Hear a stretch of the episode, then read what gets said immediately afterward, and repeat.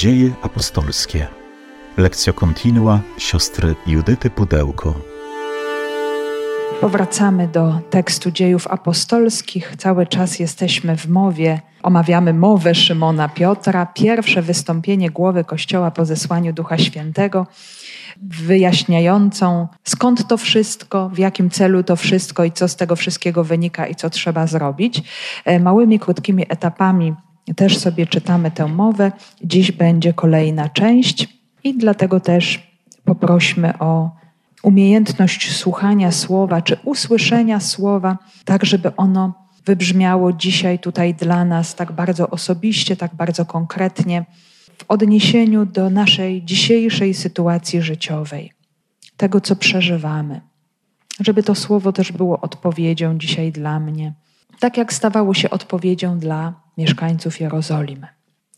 Panie Jezu Chryste, uwielbiamy Cię obecny, który jesteś obecny w tym Słowie.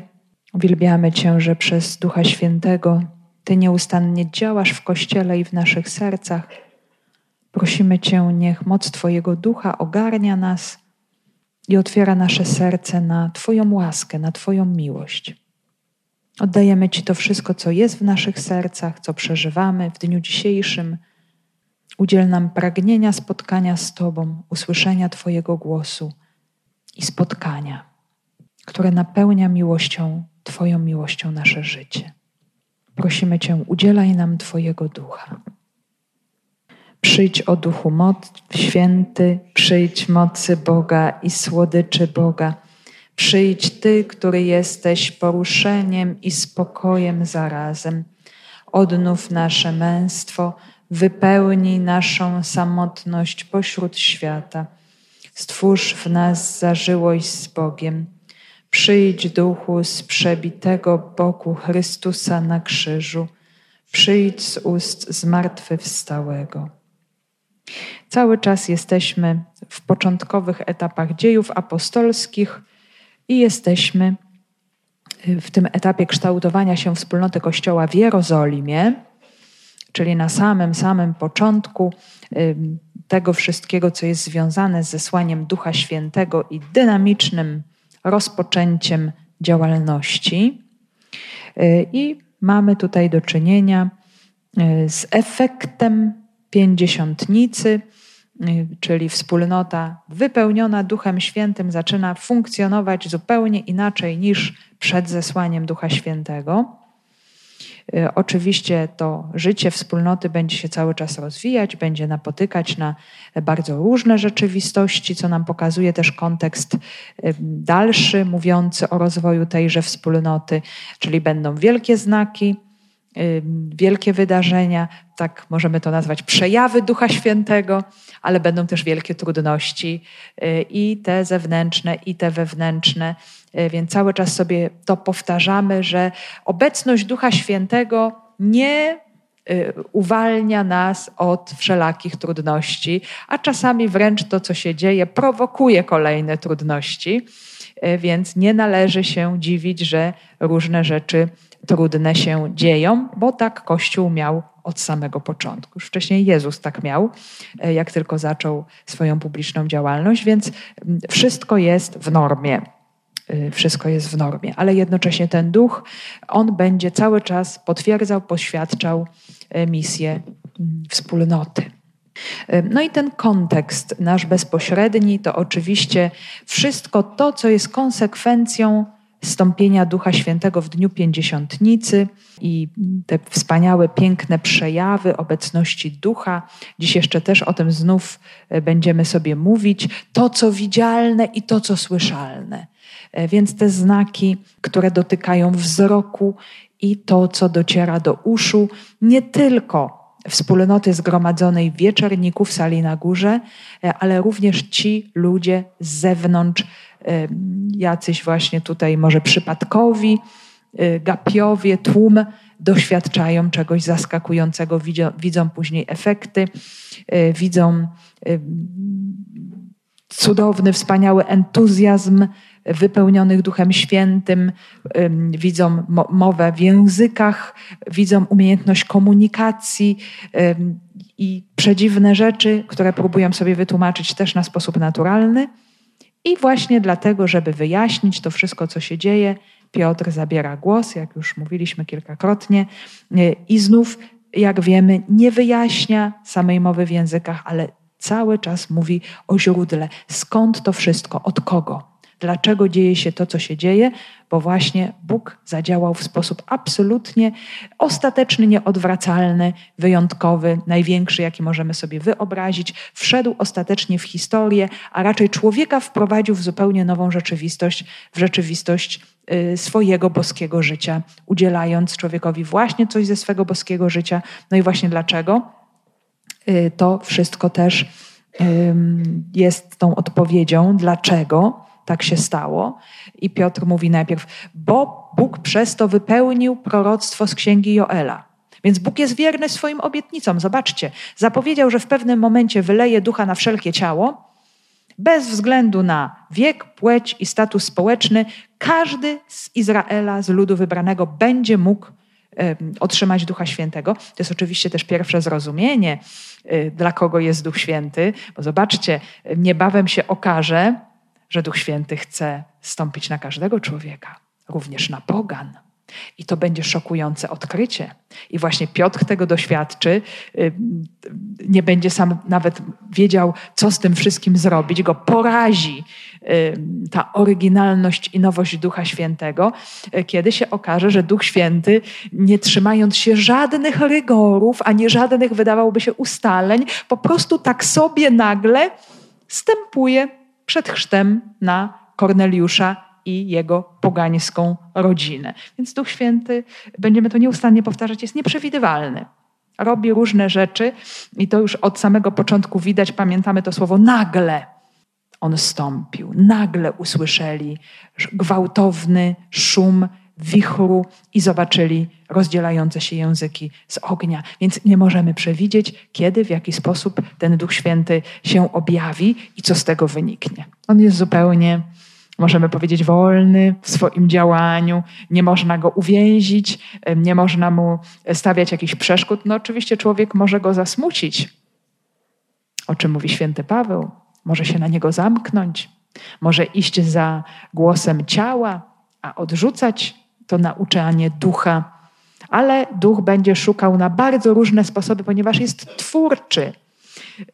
Będzie szukał, w jaki sposób do człowieka dojść i go obdarować tym, kim on jest sam, tym, co jest najpiękniejsze, największym pragnieniem, a mianowicie Boża miłość. Więc najpierw Piotr mówi, to wszystko stało się dlatego, bo Bóg jest wierny.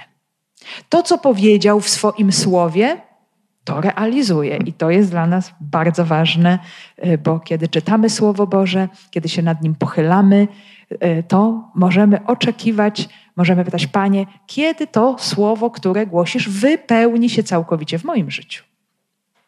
Bóg zna czas, zna sposoby, jak to Słowo ma się wypełniać. Czasami może jest tak, że ono się już wypełnia, a ja tego po prostu nie widzę. I potrzebuje bardziej otworzyć oczy na to, co Bóg czyni w naszym życiu. On cały czas działa. Problem jest w tym, że my naprawdę tego nie widzimy. I im bardziej poprzez Słowo Boże się otwieramy na Ducha Świętego, bo Duch Święty, mówiłam o tym kiedyś bardzo tutaj intensywnie, jeszcze przy Ewangelii Jana, że to jest taka korelacja Duch Święty i Słowo Boże. Że Duch Święty pozwala nam zrozumieć Słowo Boże, ale jednocześnie Słowo Boże nas otwiera na Ducha Świętego, który umacnia w nas i pomnaża łaskę wiary. Czyli naszą więź z Bogiem, bo potem wiara się wyraża tak praktycznie przez miłość do Boga i do człowieka. Więc to jest wszystko ze sobą bardzo mocno połączone. Stąd Bóg wypełnia najpierw obietnicę, a potem Bóg działa w tej rzeczywistości swojego Syna, Jezusa Chrystusa, Syna Bożego, który stał się człowiekiem, który został, jak mówiliśmy ostatnio, uwierzytelniony przez Boga. poprzez te różne przejawy mocy, cuda i znaki, które działał podczas swojego ziemskiego życia. Jak wiemy, Piotr mówi o tym dlatego, że to są Żydzi, to są ludzie przebywający w Jerozolimie, którzy mogli to widzieć, o tym słyszeć, tego doświadczać. Także Piotr tutaj bazował też na jakimś konkrecie bliskim akurat tym ludziom w tym momencie, bo to jest rzecz bardzo świeża, to jest sprawa bardzo świeża. I kolejna sprawa oczywiście po tych dziełach mocy to jest męka, śmierć i zmartwychwstanie Syna Bożego. O tym sobie mówiliśmy też ostatnio, że nastąpiła ta śmierć i Piotr bardzo wyraźnie mówi, skąd ta śmierć. Że to nie jest kwestia bardzo złych oprawców, niesprawiedliwego jedynie sądu rzymskiego, ale to wy przybiliście rękami niewiernych, rękami grzeszników, czyli tego plutonu egzekucyjnego, przybiliście Syna Bożego do krzyża. Właśnie wy to uczyniliście. I to się odnosi do każdego człowieka, do każdego z nas, do każdego, kto kiedykolwiek swoim grzechem powiedział Bogu nie. To jest właśnie ta konsekwencja odrzucenia Boga. To jest, możemy powiedzieć, zabicie Boga. My przyczyniliśmy się do tego. Chrystus umarł za nas, jak mówi Święty Paweł, kiedy byliśmy jeszcze grzesznikami, kiedy byliśmy nieprzyjaciółmi Boga, wrogami Boga i obeszliśmy się z Nim w sposób okrutny. A On na tę naszą postawę odpowiedział miłością, pokazując nam, na czym polega miłość nieprzyjaciół, o czym czytamy, zwłaszcza w Ewangelii Mateusza i w Ewangelii Łukasza, kazanie na górze, kazanie na równinie, czyli to, co jest absolutną nowością i sednem chrześcijaństwa. Po tym można rozpoznać chrześcijanina, prawdziwego chrześcijanina. Nie po długości modlitw, celebracji, pobożności, jakichś zewnętrznych rzeczach, czy nawet pewnej ułożoności, że jest ktoś sympatyczny, miły i uśmiechnięty i bardzo życzliwy. Ale chrześcijanina poznaje się dopiero w tym momencie, jak reaguje na zło, którego doświadcza. To jest ta próba ogniowa. Czy już jestem podobny do Chrystusa? Czy, oczywiście nie chodzi tutaj o reakcję emocjonalną, bo my doświadczając zła, my możemy przeżywać straszne napięcie emocjonalne, jakiś sprzeciw, jakiś ogromny ból, ale tutaj chodzi o taką wewnętrzną decyzję woli. Ja chcę z całego serca w każdej sytuacji mojego życia, nawet w takiej sytuacji, odpowiedzieć tak jak Jezus. To jest właśnie ta inność chrześcijan. Chrześcijanie to nie są jacyś dobrzy ludzie, bo moi drodzy, po co nam to chrześcijaństwo w takim razie? Można być bardzo porządnym i dobrym człowiekiem. I są takowi, jak widzimy, będąc niewierzącym. I ludzie ci żyją niekiedy, nam się wydaje, bardzo przyzwoicie. Ale być chrześcijaninem to nie znaczy żyć przyzwoicie, być porządnym człowiekiem, ale to znaczy odzwierciedlać osobę Jezusa Chrystusa. I dlatego my Go poznajemy.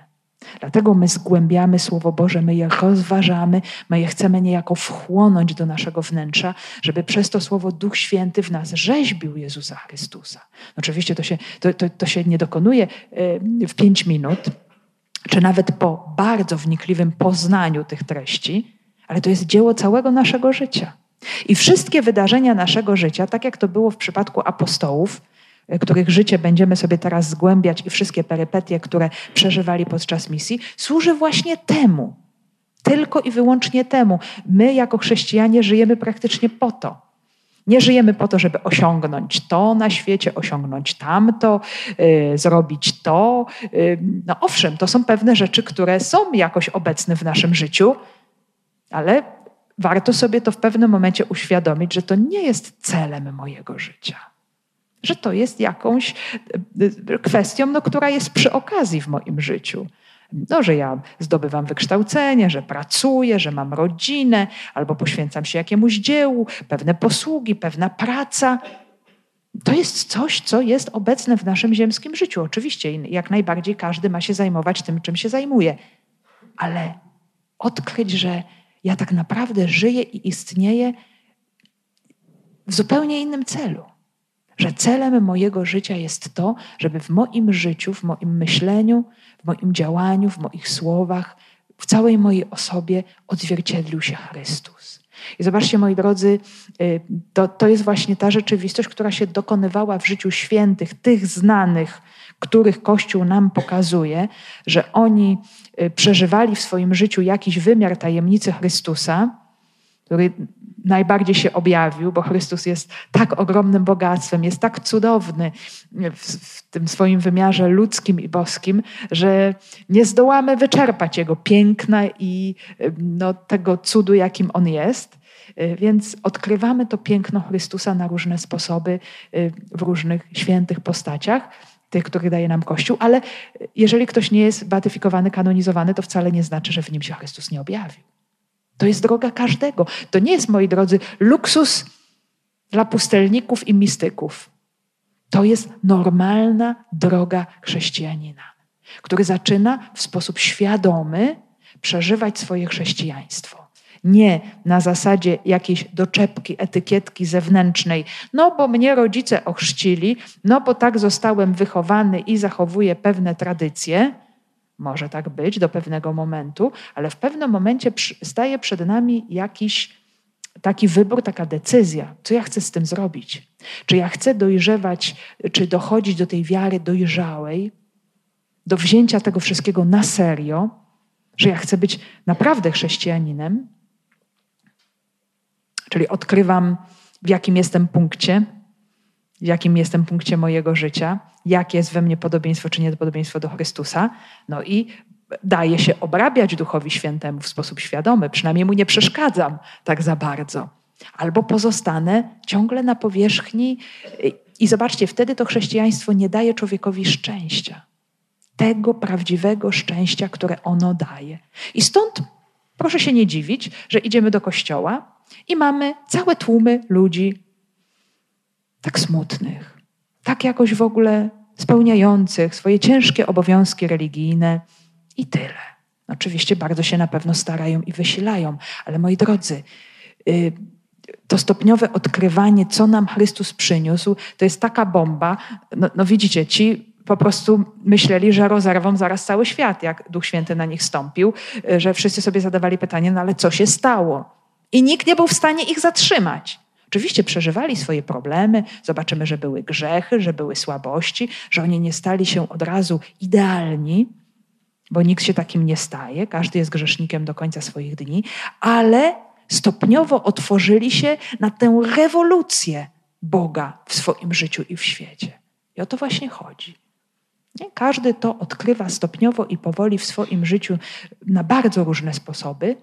I Duch Święty ma każdego prowadzić zupełnie indywidualnie, ale ważne jest to, że to jest tak naprawdę dzieło mojego życia. Stać się prawdziwym chrześcijaninem, nie zrobić to i to i to. My wyznaczamy sobie te pewne cele życiowe, że muszę coś osiągnąć. To ja te słowa też mówię przede wszystkim do siebie, bo doskonale wiem, co tam sobie tutaj wyznaczam, czy nie wyznaczam. Ale sobie tak potem myślę, ale przecież co jest tak naprawdę celem mojego życia? Żeby Chrystus objawił się w moim życiu. To jest mój cel. A wszystkie inne rzeczy mogą służyć i mi w tym pomagać. I owszem, robiąc też różne te ziemskie prace, osiągnięcia, wysiłki i trudy, to wszystko może być złączone właśnie z tym celem. Ojej, koniec dygresji, bo już robi się zbyt długo. Więc to odkrywają apostołowie, że sednem całej rzeczywistości jest właśnie Chrystus w Jego życiu ziemskim, w Jego męce, śmierci, zmartwychwstaniu, że ta śmierć się dokonała, ale Bóg okazał się wierny i tę śmierć w życiu Chrystusa zwyciężył. Więc w centrum karygmy, powiedzieliśmy, jest tą dobrą nowiną jest sam Jezus Chrystus i to, co się zadziało w Jego życiu przez Niego. I mamy tutaj zarówno argumenty z Pisma, jak i świadectwo apostolskie. Apostołowie sami tego doświadczają, potwierdzają i na samym końcu pojawi nam się następnym razem wezwanie do nawrócenia. A dziś jeszcze ostatni fragment kerygmy z Dziejów Apostolskich. Bracia, wolno powiedzieć do was otwarcie, że patriarcha Dawid umarł i został pochowany w grobie. który znajduje się u nas aż po dzień dzisiejszy. Więc jako prorok, który wiedział, że Bóg przysiągł mu uroczyście, iż jego potomek zasiądzie na jego tronie, przewidując, przepowiedział zmartwychwstanie Mesjasza, że ani nie był zostawiony w otchłani, ani ciało jego nie uległo rozkładowi. Tego właśnie Jezusa podniósł Bóg, a my wszyscy jesteśmy tego świadkami. Wywyższony na miejsce po prawicy Boga otrzymał od Ojca obiecanego Ducha Świętego i wylał go, jak to sami widzicie i słyszycie. Bo Dawid nie wstąpił do nieba, a jednak powiada, rzekł Pan do Pana mego, siądź po prawicy mojej, aż położę nieprzyjaciół Twoich jako podnóżek stóp Twoich. Niech więc cały dom Izraela wie z niewzruszoną pewnością, że tego Jezusa, którego ukrzyżowaliście, uczynił Bóg i Panem i Mesjaszem. Bracia, wolno powiedzieć do was otwarcie, że patriarcha Dawid umarł i został pochowany w grobie, który znajduje się u nas aż po dzień dzisiejszy. I tutaj mamy dalszą kontynuację mowy Piotra. Nawiązujemy tutaj do tego, co było powiedziane wcześniej o Dawidzie. Dlaczego Dawid nam się pojawił? Dlatego, że Piotr w swojej argumentacji nawiązywał do Psalmu 16. Mówiliśmy sobie o tym psalmie, że jest to modlitwa człowieka, który doświadcza zagrożenia swojego życia, ale w tym zagrożeniu zwraca się do Boga, widzi w Bogu jedyną ostoję i w końcu doświadcza jakiegoś niesamowitego, niezwykłego ocalenia od śmierci. I mówiliśmy sobie o tym, że ten psalm również mógł się odnosić do Dawida w takim znaczeniu, że Dawid wielokrotnie doświadczał zagrożenia życia. Pamiętamy Goliata. Pamiętamy, że był ścigany przez Saula, że był ścigany przez wielu innych ludzi, że odbył mnóstwo bitew w swoim życiu. No więc nieraz ta śmierć zaglądała mu w oczy. Stąd też były takie sytuacje zagrożenia, w których mógł się on modlić do Boga i potem też mówić, Bóg mnie znów ocalił. Moje życie nie zeszło do Szeolu, do otchłani. Bóg ocalił moje życie, bo w Biblii Hebrajskiej każde zagrożenie życia, czy jakikolwiek brak komfortu życiowego, takiego jak właśnie zagrożenie, niebezpieczeństwo, choroba, jakieś lęki, jacyś prześladowcy nawet, te przeróżne rzeczy, które wyprowadzały człowieka z komfortu życiowego, one już były określane takim przedsionkiem otchłani. Że moja dusza, czyli moje życie już prawie wstępuje do otchłani. A tu się po prostu tylko człowiekowi coś działo, a on już czuł prawie, że umiera i Bóg go nagle ocala i jest wszystko wspaniale i pięknie. Więc takich psalmów sporo mamy też w Psałterzu. I oczywiście czasami jest to taki rzeczywisty moment zderzenia się prawie ze śmiercią, ale też mogło chodzić o różne takie sytuacje po prostu braku komfortu życiowego. I Dawid na pewno wielokrotnie doświadczył takich sytuacji i tak się działo, ale ostatecznie Dawid umarł. Czyli jakaś taka pełna realizacja tego słowa nie dokonała się w życiu Dawida. Czy jest jednak to słowo zrealizowane w czyimś życiu w sposób pełny i absolutny? Że ktoś rzeczywiście został wyzwolony od śmierci w sposób pełny. Moi drodzy, to jest coś niesamowitego. Dlaczego? Bo już sobie też mówiliśmy o tym wielokrotnie, że lęk przed śmiercią to jest źródło wszystkich innych naszych lęków tak naprawdę. To jest ten główny lęk, który też wynika z naszego zranienia grzechem. My nie wiemy o tym, jak to było. Są bardzo różne tutaj koncepcje. To jest znów bardzo ciekawa sprawa, w którą nie chcę się tutaj zagłębiać, bo wiadomo, co się stanie. Nie wiadomo, jak to było na samym początku. Czy Pan Bóg od razu stworzył człowieka nieśmiertelnym, a grzech to po prostu zburzył? Czy Bóg od razu przewidział, że człowiek w tym swoim pięknie przejdzie z jednego stadium do drugiego, czyli ta śmierć będzie, ale mamy tę pewność, że śmierć wtedy byłaby bezbolesna. To byłoby takie przejście spokojne, swobodne z jednego życia do drugiego. To, co uczynił grzech, to powiązał śmierć z potwornym lękiem, zresztą w ogóle życie, z potwornym lękiem, niepokojem, obawą. No dlaczego? Bo jesteśmy pozbawieni tej pierwszej podstawowej ufności, jaką człowiek posiadał od Boga. Nie? Że jesteśmy dziećmi Bożymi, jesteśmy w rękach Boga, nic nam się nie stanie. Taka była kondycja człowieka przed grzechem. I niestety grzech nam to wszystko zburzył, więc jest lęk, który nakręca wszystkie inne nasze lęki. I właśnie ten lęk przed śmiercią, co było taką rzeczą bardzo bolesną i jednocześnie wiemy, że w starożytności ludzie ogromnie poszukiwali czegoś, co przezwycięży śmierć. Czy jest to możliwe? Żeby człowiek wyzwolił się z sideł śmierci? Zobaczcie, moi drodzy, po dzień dzisiejszy to jest lęk, który ściga. To wszystko, co dzisiejszy świat czyni. Po pierwsze chce odsunąć rzeczywistość śmierci, więc się odmładzamy. Jesteśmy ciągle młodzi. Wyglądamy ciągle na 18 lat. Czas się zatrzymuje. Po prostu nie mamy prawa się starzeć. Zobaczcie, to jest lęk przed śmiercią. To jest lęk przed przemijaniem. Że moje ciało mówi mi, że to wszystko zmierza w jakimś tam kierunku. A wielu mówi nie.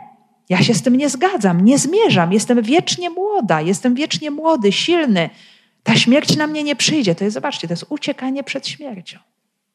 Ale my mamy jednego, który tę rzeczywistość całkowicie opanował, okiełznał, który to właśnie zwyciężył. I zaskakująco nie w taki sposób, że uciekał przed tą śmiercią, ale w taki sposób, że w tę śmierć wszedł i w taki sposób ją zwyciężył. On ją tam schwycił.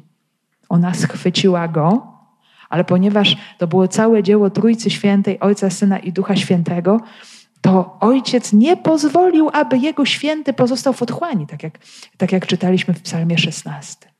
I dokonało się zwycięstwo. Ta śmierć myślała, że zabiła życie, a tymczasem życie zwyciężyło śmierć, przyjmując tę śmierć. Zobaczcie, to jest droga. Nie zwyciężymy naszej śmierci uciekając przed nią, ale zwyciężamy śmierć mocą Chrystusa, wchodząc w nią. I to mogą być te nasze małe, zobaczcie, dyskomforty, które codziennie przeżywamy. W ten sposób uczymy się naszego umierania, że ja muszę zgodzić się z pewnymi rzeczami, na które też nie mam czasami czy bardzo często wpływu. I w sobie, i wokół siebie. Są te różne śmierci. Kiedy ja je przeżywam w łączności z Panem życia, ze zwycięzcą nad śmiercią, to wszystko to powoli, stopniowo zyskuje zupełnie inny wymiar. Bo ja wiem, że ostatecznie wszystko to prowadzi mnie w Chrystusie do życia. W Jezusie Chrystusie, moi drodzy, nie ma innego ostatniego słowa niż życie. Po prostu nie ma innej możliwości. Więc jeżeli jesteśmy z Nim, każda śmierć prowadzi do życia. I to jest niesamowicie ważne też w przyjęciu karygmatu.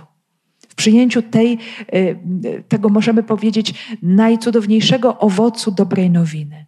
Wszystko w Chrystusie prowadzi do życia. To chce Piotr powiedzieć, że śmierć nie ma władzy, nie ma ostatniego słowa. Ostatnie słowo zawsze należy do Boga życia. I to słowo realizuje się w Jezusie. Te wszystkie zapowiedzi zwycięstwa Boga dochodzą do pełni w samym Jezusie. I teraz, kiedy Piotr dalej kontynuuje, właśnie już powiedział część tego karygmatu, ogłosił właśnie śmierć i zwycięstwo nad śmiercią Syna Bożego, kontynuuje swoją mowę znów zwracając się do swoich słuchaczy. Wcześniej mówił do nich Judejczycy, Izraelici, tak bardziej oficjalnie. Dzisiaj byśmy powiedzieli panie, panowie, a teraz skraca dystans i mówi bracia. Dlaczego? Dlaczego tak? Dlatego tak, że wprowadza swoich słuchaczy, bo oni cały czas słuchają, już się nawiązują podczas tego słuchania pewne więzy, moi drodzy. To jest bardzo też ciekawe, bo Słowo Boże nas bardzo mocno łączy. Łączy tych, którzy słuchają ze sobą, czyli ze Słowem, ale też pomiędzy sobą. Więc tworzą się jakieś tajemnicze więzy, gdzie razem, wspólnie zagłębiamy się, zanurzamy się w jakąś wielką, ogromną tajemnicę. I Piotr dokonuje właśnie takiego wtajemniczenia. Ja wam pokazuję, jak cudownie, niesamowicie, niezwykle to Słowo Boże zrealizowało się w Bożym Synu, zrealizowało się w Jezusie. I co jest tutaj elementem tego wtajemniczenia? Najpierw Piotr odnosi się do grobu. Właśnie to Dawid nie mógł być realizatorem tychże słów, które wypowiedział, bo przecież on umarł. I wiecie doskonale, że jego grób znajduje się w Jerozolimie.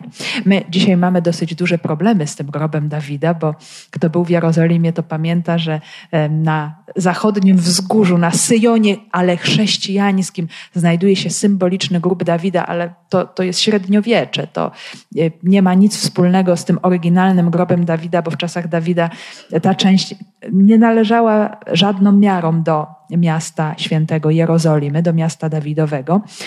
Więc ten grób Dawida, on mógł być albo gdzieś w pobliżu miasta Dawidowego, na przestrzeni pomiędzy miastem Dawidowym a miejscem, gdzie była świątynia Salomona, czyli tak zwany Ofel, gdzie ten pagórek południowo-wschodni się lekko przedłuża na północ, albo już w pobliżu samej świątyni Salomona.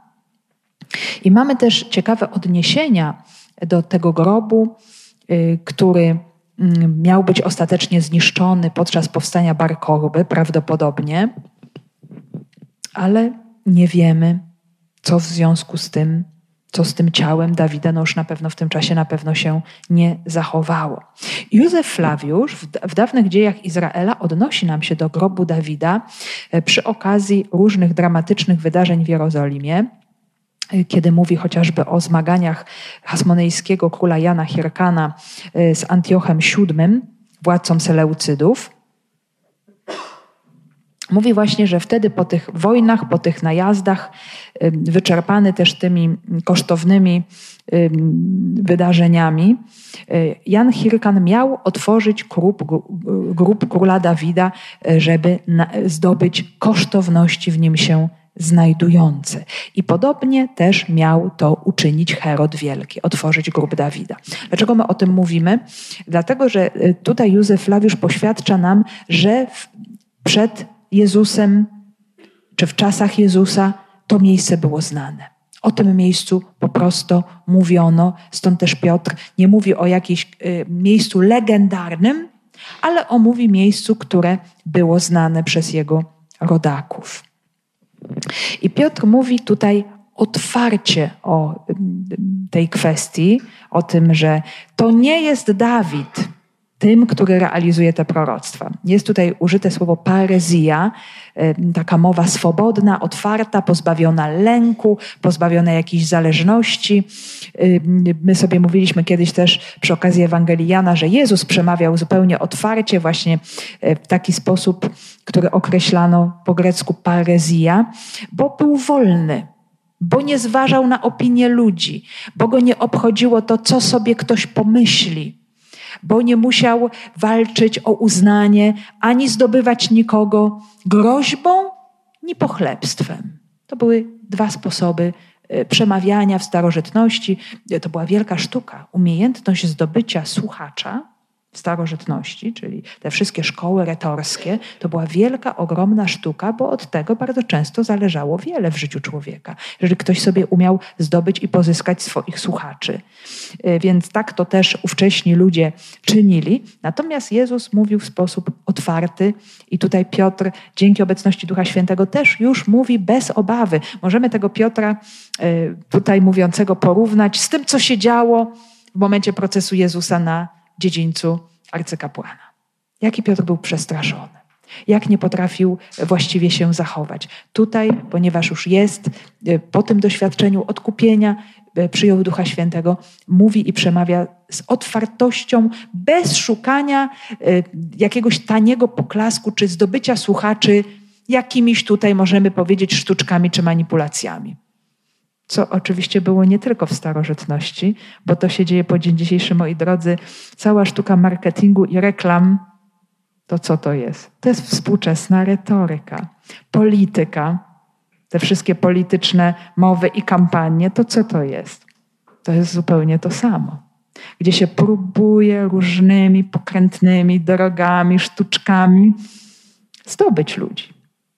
Zamydlić im w ogóle rozum, sprawić, żeby oni myśleli i reagowali tak, jak ja chcę.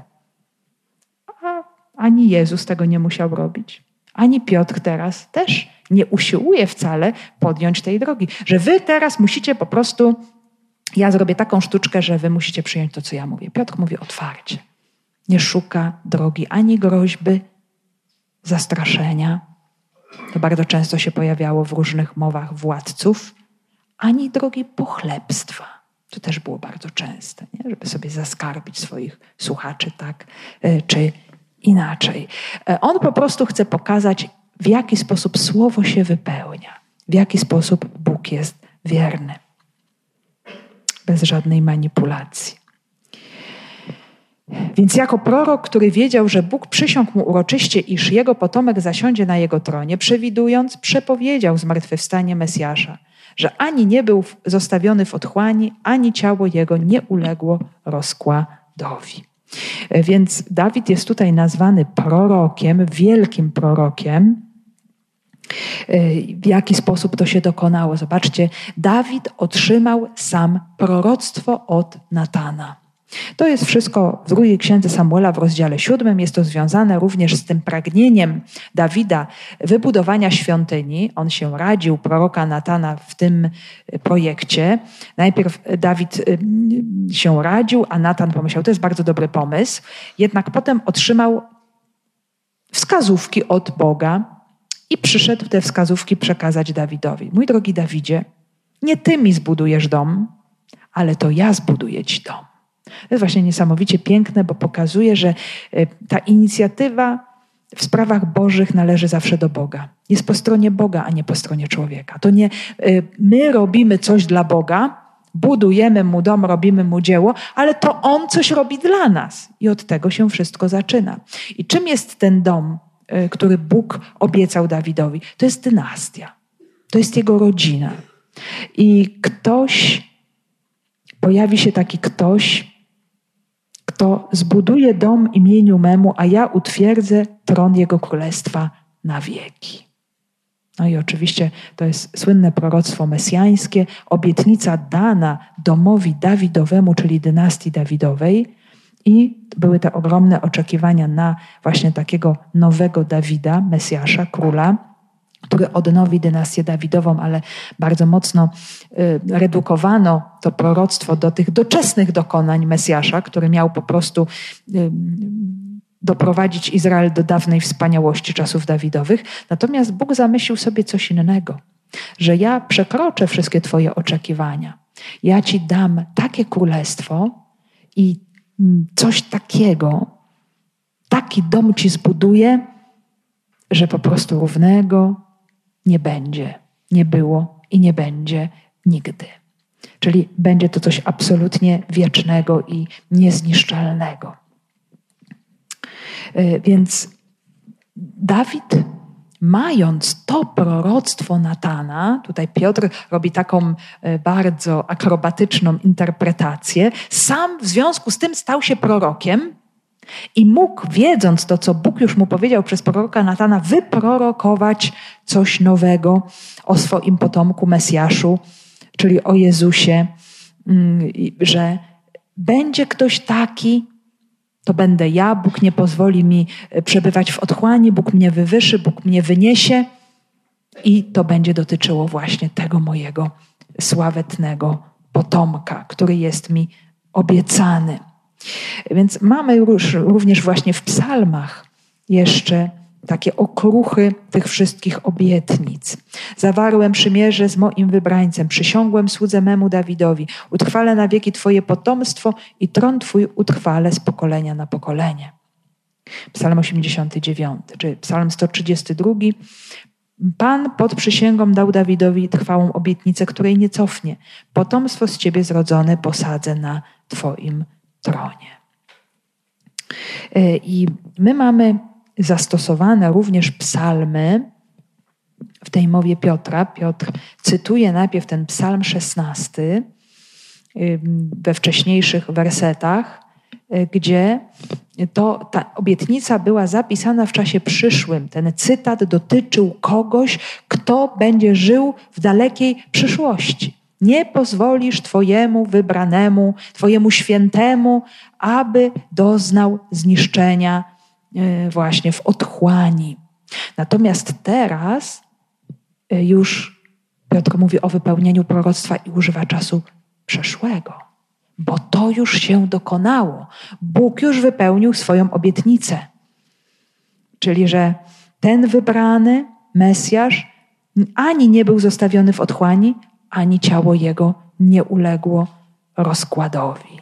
Właśnie te dwie rzeczywistości, o których też mówiliśmy wcześniej z Psalmu 16, te dwa lęki przebywania w tej krainie umarłych, w tym strasznie bolesnym, przykrym miejscu, pozbawionym radości, życia i szczęścia.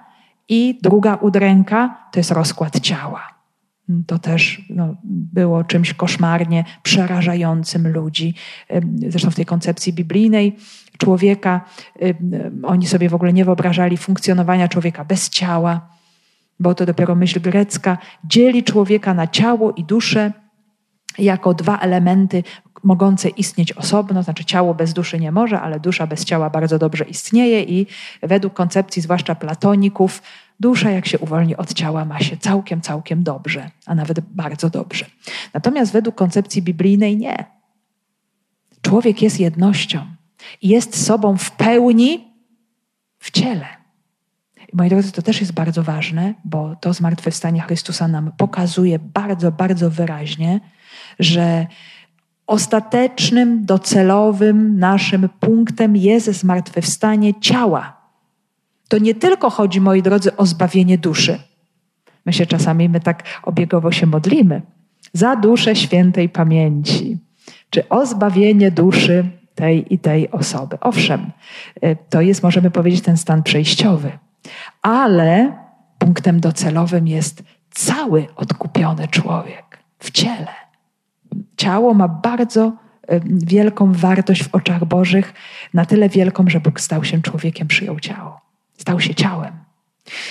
Więc o tym ciągle musimy jako chrześcijanie pamiętać, że to ciało Chrystusa jest dla nas właśnie źródłem nadziei i naszego oczekiwania, naszej pełni. Nie? To już się w nim dokonało.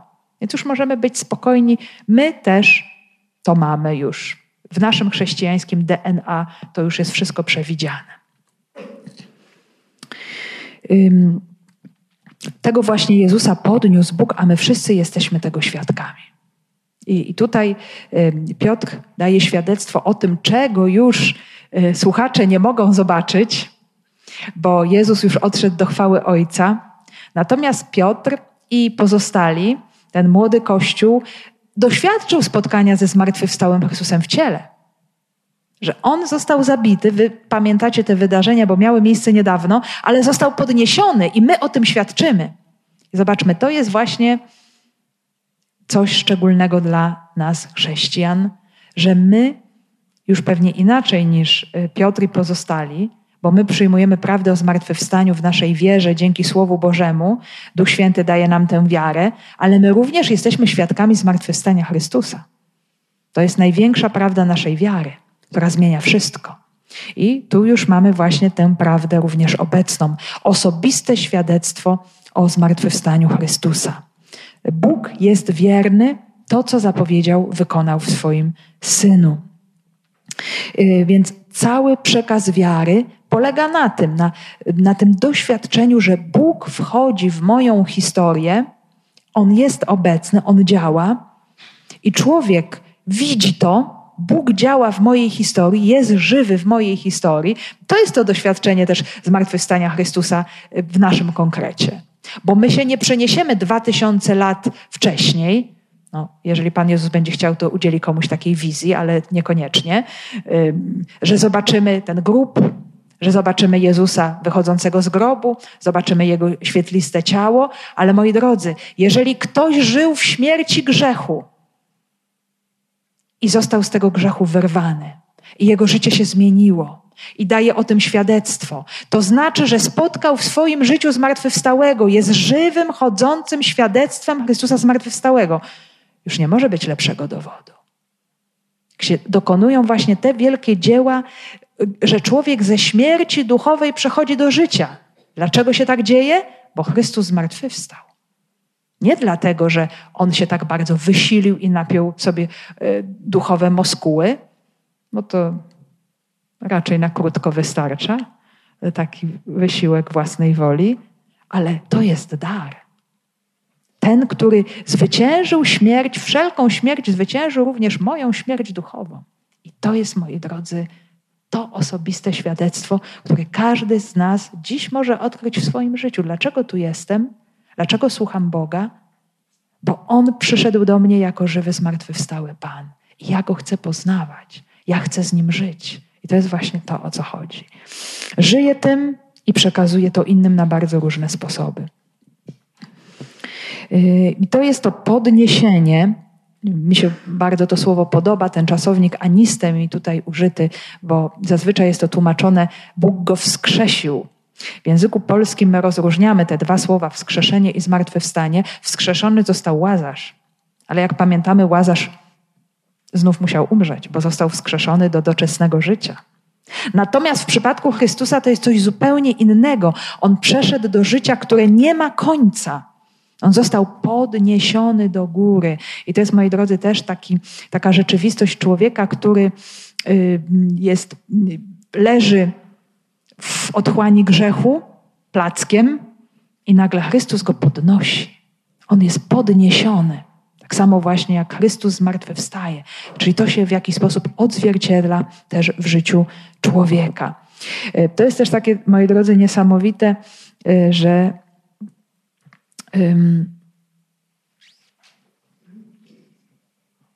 prawdziwa śmierć w tym rozumieniu żydowskim, ona była związana z rozkładem ciała właśnie. I to następowało, moi drodzy, po 3. dniu od śmierci. Pamiętamy historię Łazarza, który już od 4 dni spoczywał w grobie. Co to znaczyło? Już jego śmierć jest nieodwracalna, bo już zaczyna się psuć jego ciało. Już go dotknął rozkład ciała, więc już nic nie można zrobić. Chrystusa nie dotknął rozkład ciała.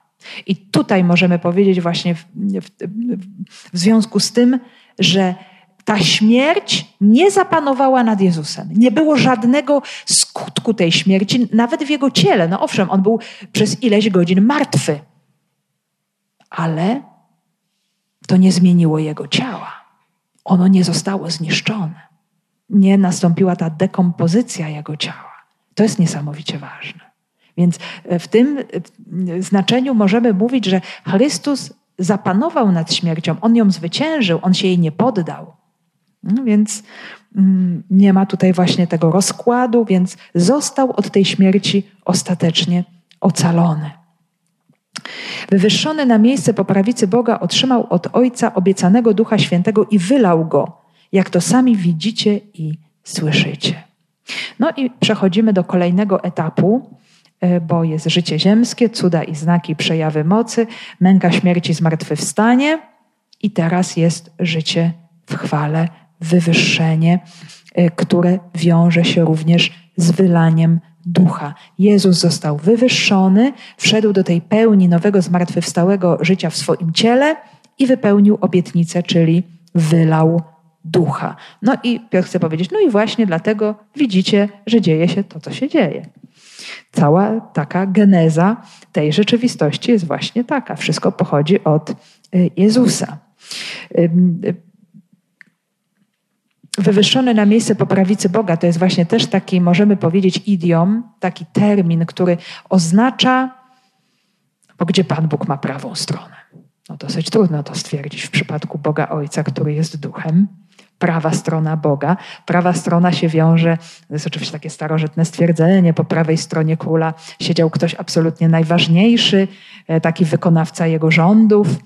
No i tutaj chodzi o to, tak moglibyśmy sobie to przełożyć na język współczesny. Jezus wstąpił do miejsca zarządzania tym światem, nie? Czyli wziął wszystko w swoje ręce. Ojciec przekazał mu władzę. On jest absolutnym Panem. Wydawało się, że został unicestwiony, a jest Panem. Został wywyższony. I w efekcie zostanie wylany Duch Święty, obietnica Ojca. I to jest też niesamowicie ważne, że, moi drodzy, Duch Święty zawsze się łączy z tajemnicą paschalną Jezusa. I co to oznacza? że wszędzie tam, gdzie stępuje Duch Święty na bardzo różne sposoby i widzimy przejawy Jego mocy, znów na bardzo różne sposoby, to co to oznacza w rzeczywistości? To oznacza, że w tym momencie uobecnia się śmierć i zmartwychwstanie Jezusa. Bo to jest dar wynikający z tego. Więc jeżeli następuje chrzest święty i to dziecko zostaje, czy dorosły, ochrzczony i zostaje stary człowiek zabity i powstaje nowe życie, zmartwychwstałe, rodzi się nowy człowiek, no to w tym momencie ten człowiek zostaje zanurzony w śmierci i zmartwychwstaniu Chrystusa, tak jakby to całe wydarzenie Paschy Jezusa się jakby aktualizuje w tym człowieku, w tym momencie. Czyli zawsze w momencie działania Ducha Świętego, taki czy inny sposób, że to będzie nasz sakrament pojednania. Spróbujmy sobie tak przeżywać sakrament pojednania w zwolnionym tempie. To znaczy rozmyślając nie tylko o tym, co ja mam powiedzieć albo co ja mam usłyszeć i się skupiam cały czas na tej materii, ale spróbujmy to przeżywać tak właśnie, w co ja teraz wchodzę. Że to jest właśnie ten moment, kiedy Chrystus zanurza mnie w swoją śmierć, w swoje rany. Wylewa na mnie swojego ducha, który mnie odnawia. I to jest właśnie ten moment. My tego nie widzimy oczywiście, ale jak się otworzymy na ten dar, to będziemy mogli właśnie w taki sposób to przeżywać. Więc Duch Święty to jest po prostu to nowe życie w nas i to jest zawsze efekt męki, śmierci i zmartwychwstania Jezusa. Tak czy inaczej. Czyli tam, gdzie Duch Święty wstępuje, to co możemy powiedzieć? Jezus jest obecny. Zmartwychwstały Jezus jest obecny i działa. Możemy mieć tę całkowitą pewność, że On jest. Że kiedy widać owoce tego ducha, to mogą być oczywiście spektakularne wydarzenia, ale to może być, moi drodzy, te owoce Ducha Świętego, o którym Święty Paweł mówi w liście do Galatów. Rozdział 5, werset 22. Owocem zaś ducha jest, i możemy sobie przeczytać, co jest owocem ducha. I kiedy odkrywamy w sobie te owoce ducha, to co to znaczy? Że Jezus zmartwychwstały przechadza się w moim życiu. Bo to widać, bo to można zobaczyć.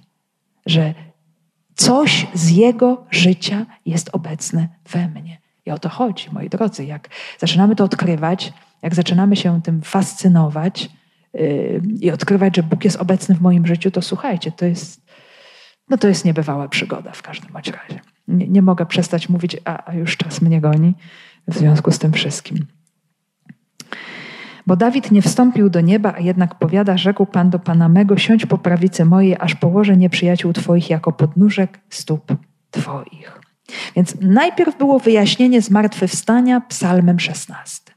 A teraz jest wyjaśnienie w niebo wstąpienia i chwały Jezusa za pomocą mesjańskiego psalmu 110. Siądź po mojej prawicy, rzekł Pan do Pana mego. Właśnie, znów mamy Dawida i to odniesienie do panowania Dawida, ale no znowu, Dawid tu nie mówi o sobie, bo Dawid przecież do nieba nie wstąpił, przynajmniej nic nam nie jest wiadomo na ten temat, żeby został zaproszony do tego, żeby usiąść po prawicy Boga. Więc znów ten psalm 110 musi się odnosić do kogoś innego, i na pewno się odnosi, ponieważ Dawid tutaj mówi o dwóch osobach, które są w relacji do siebie i jedna z tych osób jest Panem i druga z tych osób jest Panem. Ten psalm 110 w odniesieniu do siebie Jezus sam interpretował w Ewangelii Marka. Jezus mówił tak: jak mogą twierdzić uczeni w piśmie, że Mesjasz jest synem Dawida? Wszak sam Dawid mówi mocą Ducha Świętego, rzekł Pan do Pana mego, siądź po prawicy mojej, aż położę Twoich nieprzyjaciół pod stopy Twoje. Sam Dawid nazywa Go Panem, jakże więc jest tylko Jego synem. Więc sam Jezus dokonał takiej egzegezy, wyjaśnienia tekstu psalmu 110 w odniesieniu do swojego bóstwa, Bożego synostwa. Rzekł Pan do Pana mego. Tym moim Panem jest Chrystus, którego drugi Pan, czyli Bóg Ojciec, zaprasza do zajęcia miejsca po swojej prawej stronie, czyli przyjmij chwałę należną Tobie w związku ze swoją naturą, przyjmij tę chwałę teraz będąc moim synem, ale w ludzkim ciele. I to jest ta rewolucja niesamowita, nie? Że Bóg wchodzi w tę chwałę również jako człowiek. I moi drodzy, stąd wynika wywyższenie naszej ludzkiej natury.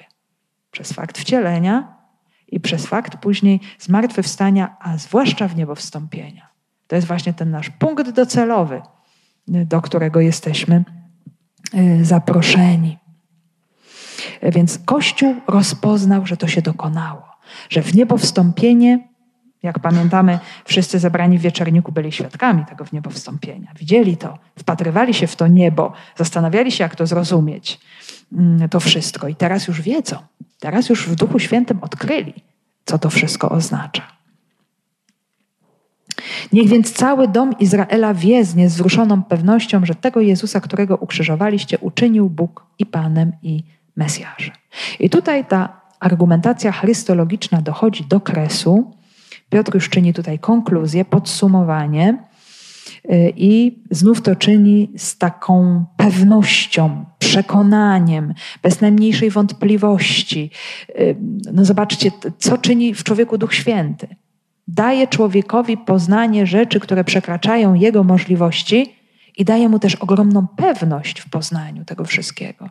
Że w Piotrze nie ma tutaj lęku, jakiegoś niepokoju, jakiejś obawy. Duch Święty pozwala mu zgłębiać, odkrywać tajemnice Chrystusa i tego dzieła Bożego, które w Chrystusie się dokonało. I tu można sobie zadać pytanie, no właśnie, uczynił tego Jezusa Bóg i Panem, i Mesjaszem. My doskonale wiemy, że Jezus od samego początku był Synem Bożym. To już było w momencie zwiastowania ogłoszone Maryi, że będzie właśnie poczęcie mocą Ducha Świętego.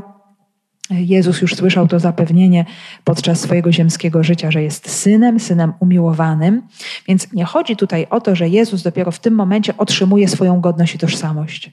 To jest taka, byśmy mogli powiedzieć, taka instalacja Jezusa. Może to trochę dziwnie brzmi, ale jest to takie uroczyste ogłoszenie całego wyniku tej historii, która miała miejsce.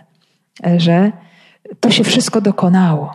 Że Jezus to zrealizował, że Bóg uroczyście to ogłasza, to obwieszcza całemu wszechświatu, że Mesjasz, Syn Boży, wypełnia słowo zapowiedzi, a jednocześnie je nieskończenie przekracza, bo przekracza śmierć, granice nie do przejścia. I pierwszym adresatem tej dobrej nowiny jest oczywiście cały dom Izraela, czyli wszyscy, którzy przynależą do ludu przymierza. To jest ten pierwszy etap, bo potem będziemy widzieć, jak to się nam cudownie poszerzy, jaka nastąpi eksplozja Ducha Świętego dalej. Więc Duch zawsze robi rzeczy nowe. Tego musimy być całkowicie pewni, że On nas lubi zaskakiwać. To jest Jego również cecha charakteru Ducha Świętego, że On jest taki, wiecie, wieje, kiedy chce, nie widzisz Go skąd i gdzie i dokąd, ale już jak powieje, no to uważajmy, co się po prostu będzie działo. Więc to jest ten pierwszy etap skierowany do Izraela. Czyli to dziś, to teraz się dzieje. Zobaczcie, to było dla Izraelitów, dla Żydów, rodaków Jezusa, to była rzecz szokująca i nie do przyjęcia, bo Jezus już to ogłaszał, że teraz Bóg wypełnia obietnicę, a oni co? No tak, no Bóg działał w historii naszych ojców. Objawił się Abrahamowi, działał w jego życiu, wyprowadził nas z Egiptu pod wodzą Mojżesza i potem jeszcze też się działo i to i my o tym wiemy, my to wspominamy.